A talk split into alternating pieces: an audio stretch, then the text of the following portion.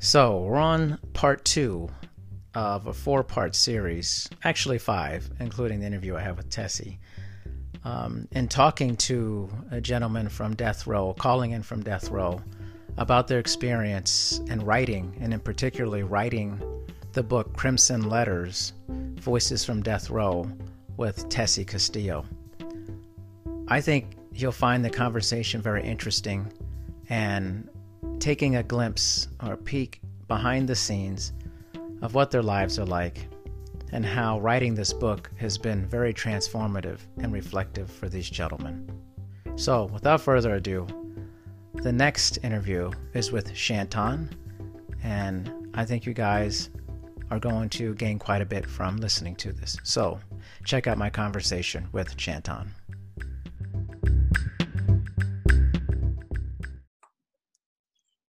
Hey, Shanton. Hi, Casey. How Hi, are you Dr. doing? Walker. Hey, how are you, Chanton? Thank you for spending time with me today. Appreciate it. Sure, anytime, anything. Well, I'm grateful for the time and that I get to speak with you. And I would I would love to hear about your journey in writing this very powerful book with Tessie, your experience and getting started with it and how that this process has kind of molded and changed you. Okay, so um, my first few years here on death row was like really spent idling. And I guess that's like the gears of prison, like other population and other um the environment, prison environment. They have they have probation provocational classes and recreational classes and those type of things. Where death row didn't have those things. There were no jobs. There were no classes, and so for 16, there were there weren't even phones. For Mm. 16 years, it was just this like um, this real monotonous, idle days and nights spent just kind of thinking and wondering about the situation and the and the, the circumstance. But then in 2016, there was this idea to introduce um, classes on death row because there was a, a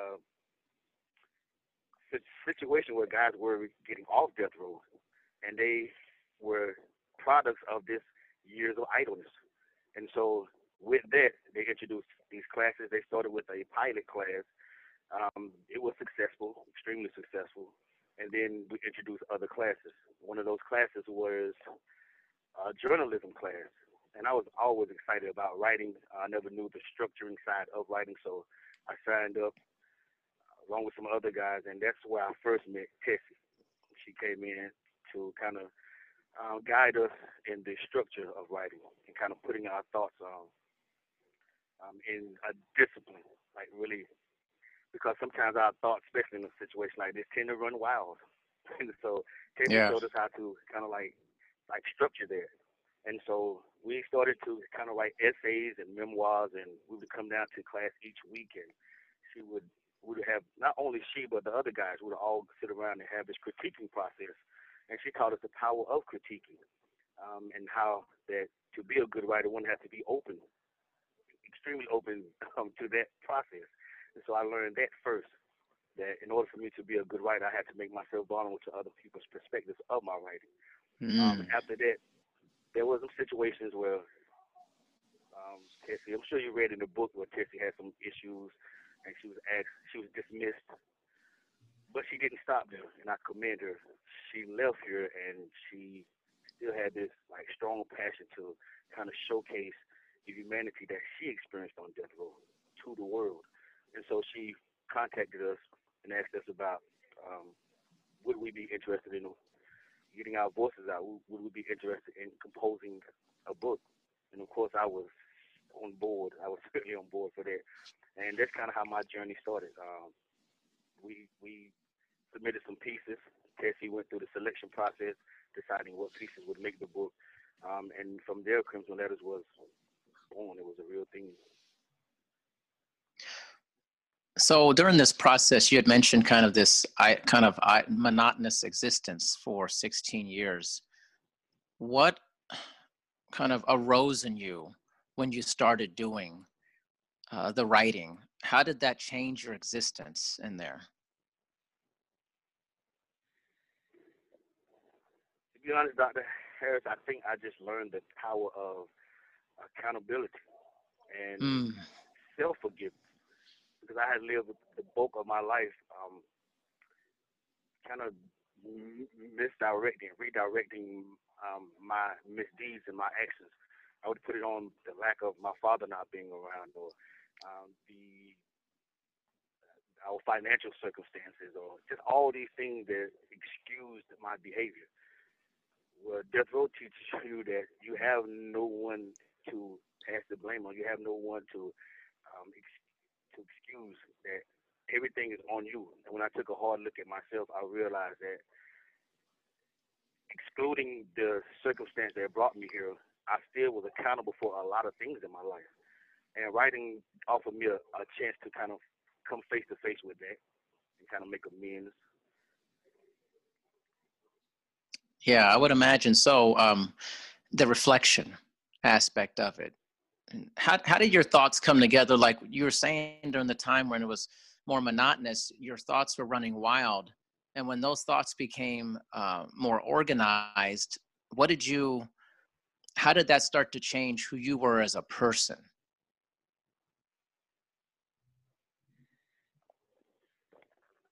so a lot of my background was really like selfish. I I never really accounted for anyone but myself. I never really had to um, um, support or protect or had to say. Even I have children, and I wasn't even doing a really good, responsible job of being a parent. Like I, was, I was never, um, I never held anyone in regards other my I was a really selfish person. But when I got to death row, I realized that the greatest purpose that we can have as a people um, is to put others before ourselves. And I started to see my obligation to the generation behind me, those kids who are living the same life that I live, who only put themselves first, and who are on a crash course to death row. And it made me want to take responsibility it, it made me want to write not just for myself but for the other people, so that I could possibly compose stories that other people could resonate with, and possibly see a path that they were on. And if I could change one life, I know it's really cliche, but it is so genuinely true that if I could change yeah. one life, and it would make my time here worth wow. Yeah, I'm I'm sensing a theme, you know, that, and I I just talked to George before you. And I'm sensing a very similar theme, which is actually really wonderful about helping others and putting other people before yourself. I wanted to ask you what was the reaction to the final product of the book once it was done? You're reading it. What did you feel when you were reading the book? I felt unspoken and a tremendous sense of worth.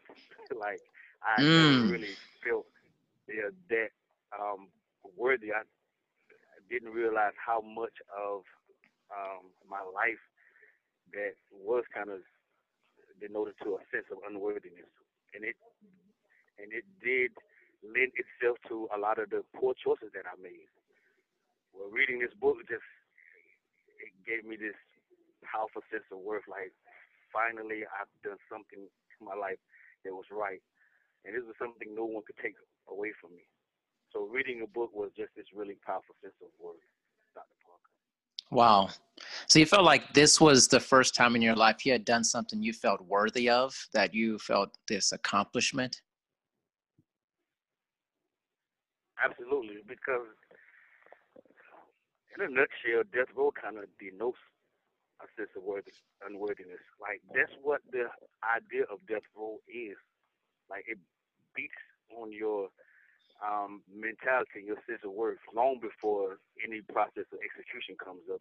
And there has been cases where some guys even look forward to the execution because they feel that even that has to be a better reality than living every day with no sense of worth and no sense of value. So that is just like that. That is the structure of death row. It it it, it instills a sense of unworthiness in its men. Hmm. Yeah, I wonder also um, as you're reading this book, as you're feeling that sense of worth, did it make you want to do other things? Did it build a sense of you like, what else can I accomplish? It did. Um, I have other writing projects that I've been working on. Um, the writing process is like building uh, uh, a structure. Like he always had room for improvement. And so the more I write, the more I learn to write. And the more I write, the more I learn about myself. So the book was like just this this door opener. It's like opening the door to just a floodgate of um, memories and obligations and culpability and all those things. So sure, it set me on a path to like really stretch out my ambitions. You know what I'm saying? Reach for the sky. Like I really feel like I, it's time for me. I owe it to myself to do more. Yeah, I, I would think so. I mean, being a part of something that I, again, I was telling Tessie that is extremely well written and it pulls you in. The book certainly pulls you in. And um, I think everybody that's a part of it, you must have worked incredibly hard to put something together that I can't say it enough that is just extremely well written. For me, I'm a sucker for things that are well written, that pull you in, um, that give you a sense of like I have to keep turning the page uh, or swiping across, and that certainly came across in the book, like from the first sentence is just really compelling. And so, do you get a sense or do you get a chance to talk to your other co-authors about this? I'm not sure the communication, but do you ever like get to kind of commiserate about it? Sure, we do. Um, so the the structure of our facility, of the death facility, is um, there are these pods. So many rows across North Carolina, it's like really restricted. There's mm-hmm. guys are in the cells 24 hours, 23 hours a day. And they have like one hour recreation. Well, we have that same process here, but instead of being in our cells, we are locked away in these pods, and the cells are located on the pods. And for the majority of the day, our cell doors are open, and we just kind of mingle around, interact with one another. And so one of the guys, the co-author, was on the block with me. So he and I, we talk all the time about the process. Ah, okay. And the and the and the other guys, when we had, um, we still kind of interact with other guys from different pods because there is a lot of movement here. We are like a, a self-ran unit, so we leave the block to go to canteen. We leave the block to go to recreation and to the nurse station and to the cafeteria. So we see each other all the time and sure we commence with one another. Now, did other prisoners read the book, and did they were they allowed to read the book, and was what was their reactions to it? Well, I sure hope so, but unfortunately, not here, because the book was banned here, and I think that hmm. the banning process is a statewide ban. So when they banned it from the prisons, it's banned from all North Carolina prisons. I see. I did have a, I did receive um, a fan mail, I would call it. I I I, I, I kind of don't like using the word fan mail because I don't do good with praise, but the letter was like extremely awesome. This guy was really like giving us this, and so I wrote him back, and he had it was a, a minister who had ordered the book for his pen pal who was a prison, and they talked about. I he even sent me the. You have 60 seconds remaining. Um, from the inmate himself, and they loved it. They enjoyed it. Yeah, no, I would imagine that you would probably get some get some people who connect with you about it. I mean, that, that's what pulled me in. And like when Tessie said, you know, you should read the book, and I read it, I was like, man, I have to talk to these guys. Like, I have to talk to these guys. You know, like, I want to know about your story. I, I, really believe, you know, I had a lot of people contact me before this. You have 30 I, seconds remaining. And I was letting them know I'm going to be talking to you guys, all the authors, and what was surprising to me is nobody there was now i i expect to have maybe some pushback but everybody that i talked to was very positive about me doing this because i think we're often not told what's really happening and what's going on. And it's best to hear directly from somebody than through other sources, you know. Would you like me to call back? Yes, sir. He's gone. These are and and look at you. Look at you. You look, look at you, Tessie. this is like you raised some people. You raised some people here, you know? No, I didn't. I actually know his his mother, Chantan's mother, really well. Yeah. She's an incredible person, so strong. Uh, she raised Yeah. me, not me. How do you think these are how do you think these are going so far? They're going great. But that, but I knew they would. They always go great. Yeah. Yeah, no. Well, I meant that like you you raised these guys' spirits. You helped raise their spirits. You know, to think about somebody idling for 16 years Mhm. and you know, people today they can't be off their phone for more than 5 minutes and let their mind idle. And that's incredible. It's incredible.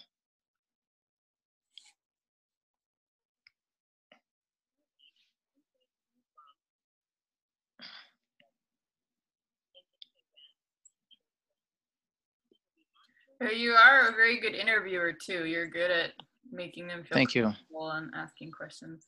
Thank you. Thank you. Hope so. I do it a lot.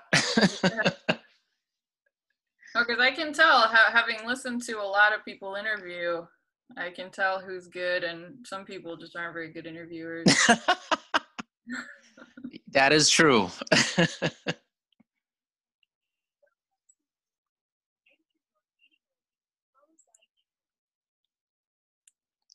I want to jump in more about this worthiness thing. I mean, that really caught me. Um, I got kind of choked me up a little bit actually thinking about that because you know some you, you have that sense of that. It's it's tough, yeah. you know.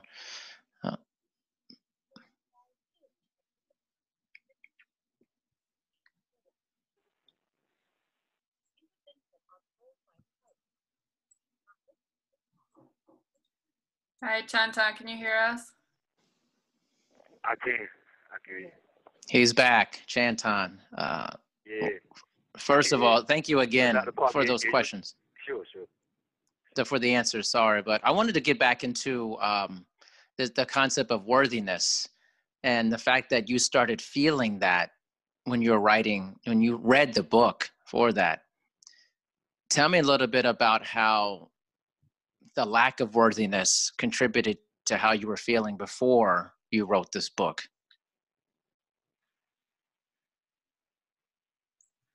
So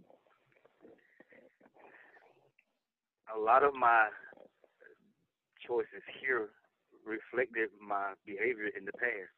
Um, I was engaging in illegal activity. I gambled all day.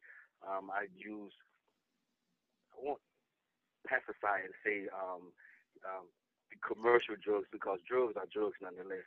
And so I was there was drug activity, um, anything to kind of like really deflect, like change the reality and make my own reality. And every day I would wake up and the reality would start anew, this harsh and critical uh, concept of where I was and the potential um, outcome of, of my circumstance would just start knew, And there just was no escaping it.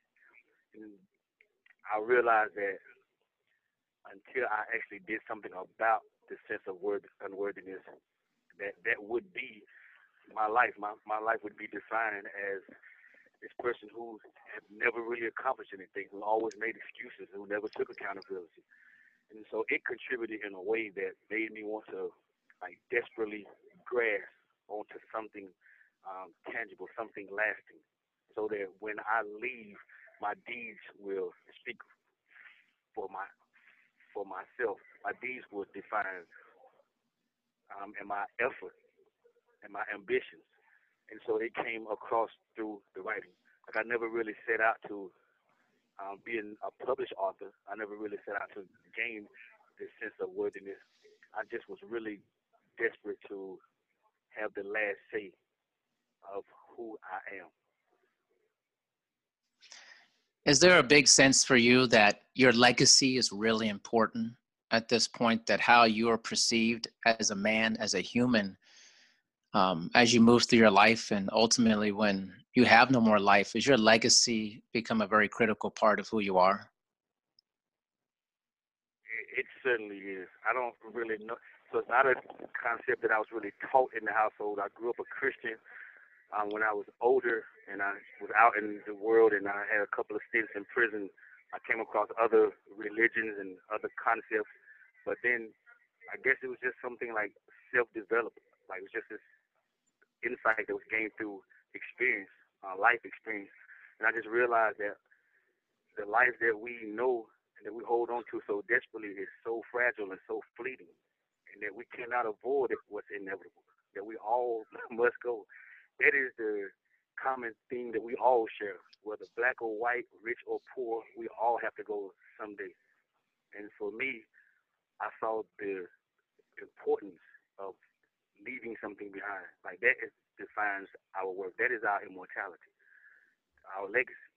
And so that's why I set out on this path because it's a a redemption. It's a chance for me to finally do something mm. right one last shot at, at, at leaving a footprint in the sand. You know? Oof! Wow. You guys, you guys are, you know, what's so interesting reading the book and stuff, just how you guys are so eloquent and speaking to everybody. And I could tell that a lot of work has been put into creating something special in what you guys are doing. I also wanted to know how has your idea of family been transformed in your experience in doing this? So that is really uh, a great question. It's a tough question because um, even in that regard, I always just had this veil over my eyes about like the importance of family. I still feel that way about the importance of family, but I did also learn that my perspective and my importance is just mine alone. Like family doesn't, they aren't obligated to feel the same way, and they aren't obligated to um, kind of exude the same sense of loyalty um, and honor. And so it has changed in a way because I am here as a product of a family member. And it kind of really wedged um, itself between our family dynamic. Like when I was coming up, I thought that we were the greatest, closest family in the world. And then this yeah. happened. And then it was like people who weren't talking to each other or people who was giving each other the side eye and so it was a really trying time for our family. And I think in the end, I just learned that um, family, I mean, we all are entitled to our perspective. And I'm entitled to feel the way I feel about family. But I don't have the right to push that onto other people, even family, that they are obligated um, to the same tenets and the same principles as I hold family to. So I still think family is like there's nothing like that concept. I think family denotes this sense of honor and respect and trustworthiness um, that is just it, it is is so profound that it's unspoken. There's no words to express it. But I also realize that it's just my take on it. You get a sense of is there a familial sense um, on death row? I know George had just spoken to me about that his sense was that kind of the way you guys were living that it was almost like um, a, a, sense of a family uh, and, and in a different sense being on death row with other inmates and, and how you move together and do everything together. Do you get that same sense or no? I do. I certainly do. One thing i've learned probably the most um, critical thing that i've learned that in shared affliction, when you're going through something together, like a struggle, especially something like death row, it unites you in ways that is immeasurable. And it kind of forges a friendship, it forges a brotherhood, it forges a bond that isn't forced. So there's this idea that death row is the worst of the worst, and you would think that there's all this killing and raping and stealing and but in all of the 20 years that I've been here, I've never seen one act of theft and fights, a fist fight, and certain physical altercations are like once every five years. And a lot of times they are over such tedious um, measures that uh, it's resolved between the two um, oppositions before the day is out. And so I think that kind of lends itself to us being in this fight together, like knowing there is a, a system and an entity that's greater than all of you that intends to pick you all off one by one. And when that day comes, all you have for support is the man beside you. It does unite you in a way. That's um, like a brotherhood.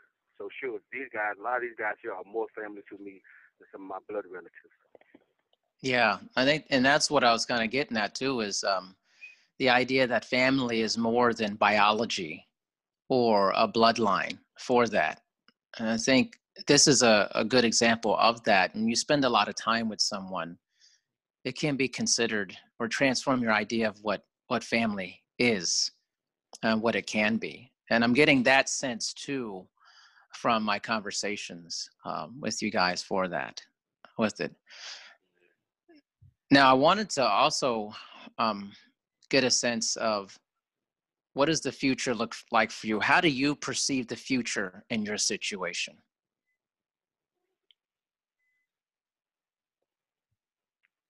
Uh, honestly, after 20 years on death row, it's hard to see beyond that. Yeah. And a lot of my, a lot of my writing, a lot of my ambitions, um, a lot of my drive has been because I feel that I may never leave death row. I mean, the I understand the odds. Like, it's people leave death row. I've seen 20 guys or more leave death row, but I also know that that can be. Some people live in that world. Some people live with this false hope, like it's going to be me someday. I just don't feel that lucky. Like I've, this is not my first stint in prison, being wrongfully convicted, and that sentence was carried all the way out. I mean, I did make parole and all, but there was no, there was no um, hero to swoop in and say, well, he didn't do this and set him out of prison. So I have no reason to believe that it would happen this time. I believe that ex- innocent people have been executed, and I can only hope that that doesn't happen. But in all honesty, that hope is an iota. It's really, really small. Yeah. And so, what do you hold on to every day then? If you know, when looking about a future that, and the perspective that you have, what is the, what is the daily sense of hope that you have? I think that the people in this world who are entitled to know who I am the most is my mom and my children. And that's why I write with a sense of honesty and vulnerability because they deserve to know the kind of man I was. And that's what I hold on to. My, I, I, this is my way of fighting. Writing is my way of fighting, so it's not like I am giving in. But I write with a sense of um, passion and a sense of worth and a sense of honesty because I write for my mom and I write for my children.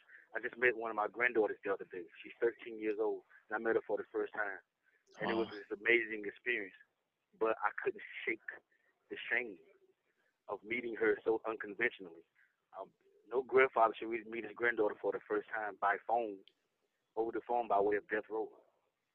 And so, since then, I've just I've called her all the time. I only we, I've only met her two weeks, and I, I've called her so much. So that's what that's what that's what drives me. It's just this sense of family. It sounds also like you're being driven by the fact that you want to you want people to understand this narrative about you that you are changing, you have changed, and this sense of honor honor and worth is very important to you to get across to other people. I mean, it, it is because I mean, at the end of the day, that's all we have. Like when we leave, what else can we leave behind but um, uh, an outstanding on? Uh, first of all, we have no say on how people remember us, but the people have no say in how we strive to be remembered. And so I had to learn that that I didn't I didn't have to continue living this expectation and being this person for this person or that person because that was the bulk of my life, and it it really um, commanded a lot of the decisions that I made. Setting I would be this person, in that setting I, I would do this. I would. Ah, yeah. Well, Death Row script, yeah, Death Row scripts you of all that. It just really takes all that away. And on Death Row, all you have is that one-on-one time with yourself, that look in the mirror, and everything else just goes away. And it's just this this uh, sense of uh, culpability and accountability. And so then I look back and I just realized that I had hurt a lot of people in my life, and I owed it to them. You have 60 seconds remaining. I owed it to them to put that into words. I think if there's a if there is a chance of me grasping a sense of honor and a sense of worth, it's owning up to who I am and what I've done. Yeah. I got to tell you, Shanton, um, I really appreciate your time. I know our time is limited here, but Sure. thank you for giving me the time and um, for explaining, you know, your passion for writing and about worth. You have 30 seconds remaining. And thank you for talking about legacy. Um, it was really um, wonderful to spend some time with you. I love chatting with people and uh, hearing your story. Um, I think it's a very positive experience. Sure. And thank you, Dr. Parker, for the support. Um, and Of course. this, we're on the cusp of change, so let's do it together. You got it. Like yourself. Thank you so Thank much, you. Yes, yes. So let me ask you something. How do you get your news? Because I know you want to stay informed with what's going on here in the world. There's so much going on on a regular basis. And it's something that's been a problem for me personally. And I've been searching and searching and searching, and finally, I found a news source that I think all of my listeners are going to love. It's called The Donut, or The Dose of News Useful Today.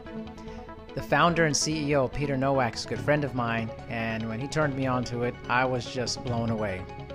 Finally, a daily news source that delivers succinct and factual news about all the world's occurrences, and it's an easy access to finding things that you just want to get information about. And it also serves up a lot of positive news stories that you won't hear anywhere else. It's your daily reminder that there is good in the world, even if it doesn't feel like it sometimes. So, get the donut, stay informed. It's 100% free. You can unsubscribe anytime. Visit thedonut.co or text donut to 66866 to sign up today. Thank you for listening to this episode of Dr. D's Social Network. Make sure you listen to future episodes. Also, please make sure to rate and review My Dad's Show on Apple Podcasts in the rate and review section. Thanks, everyone.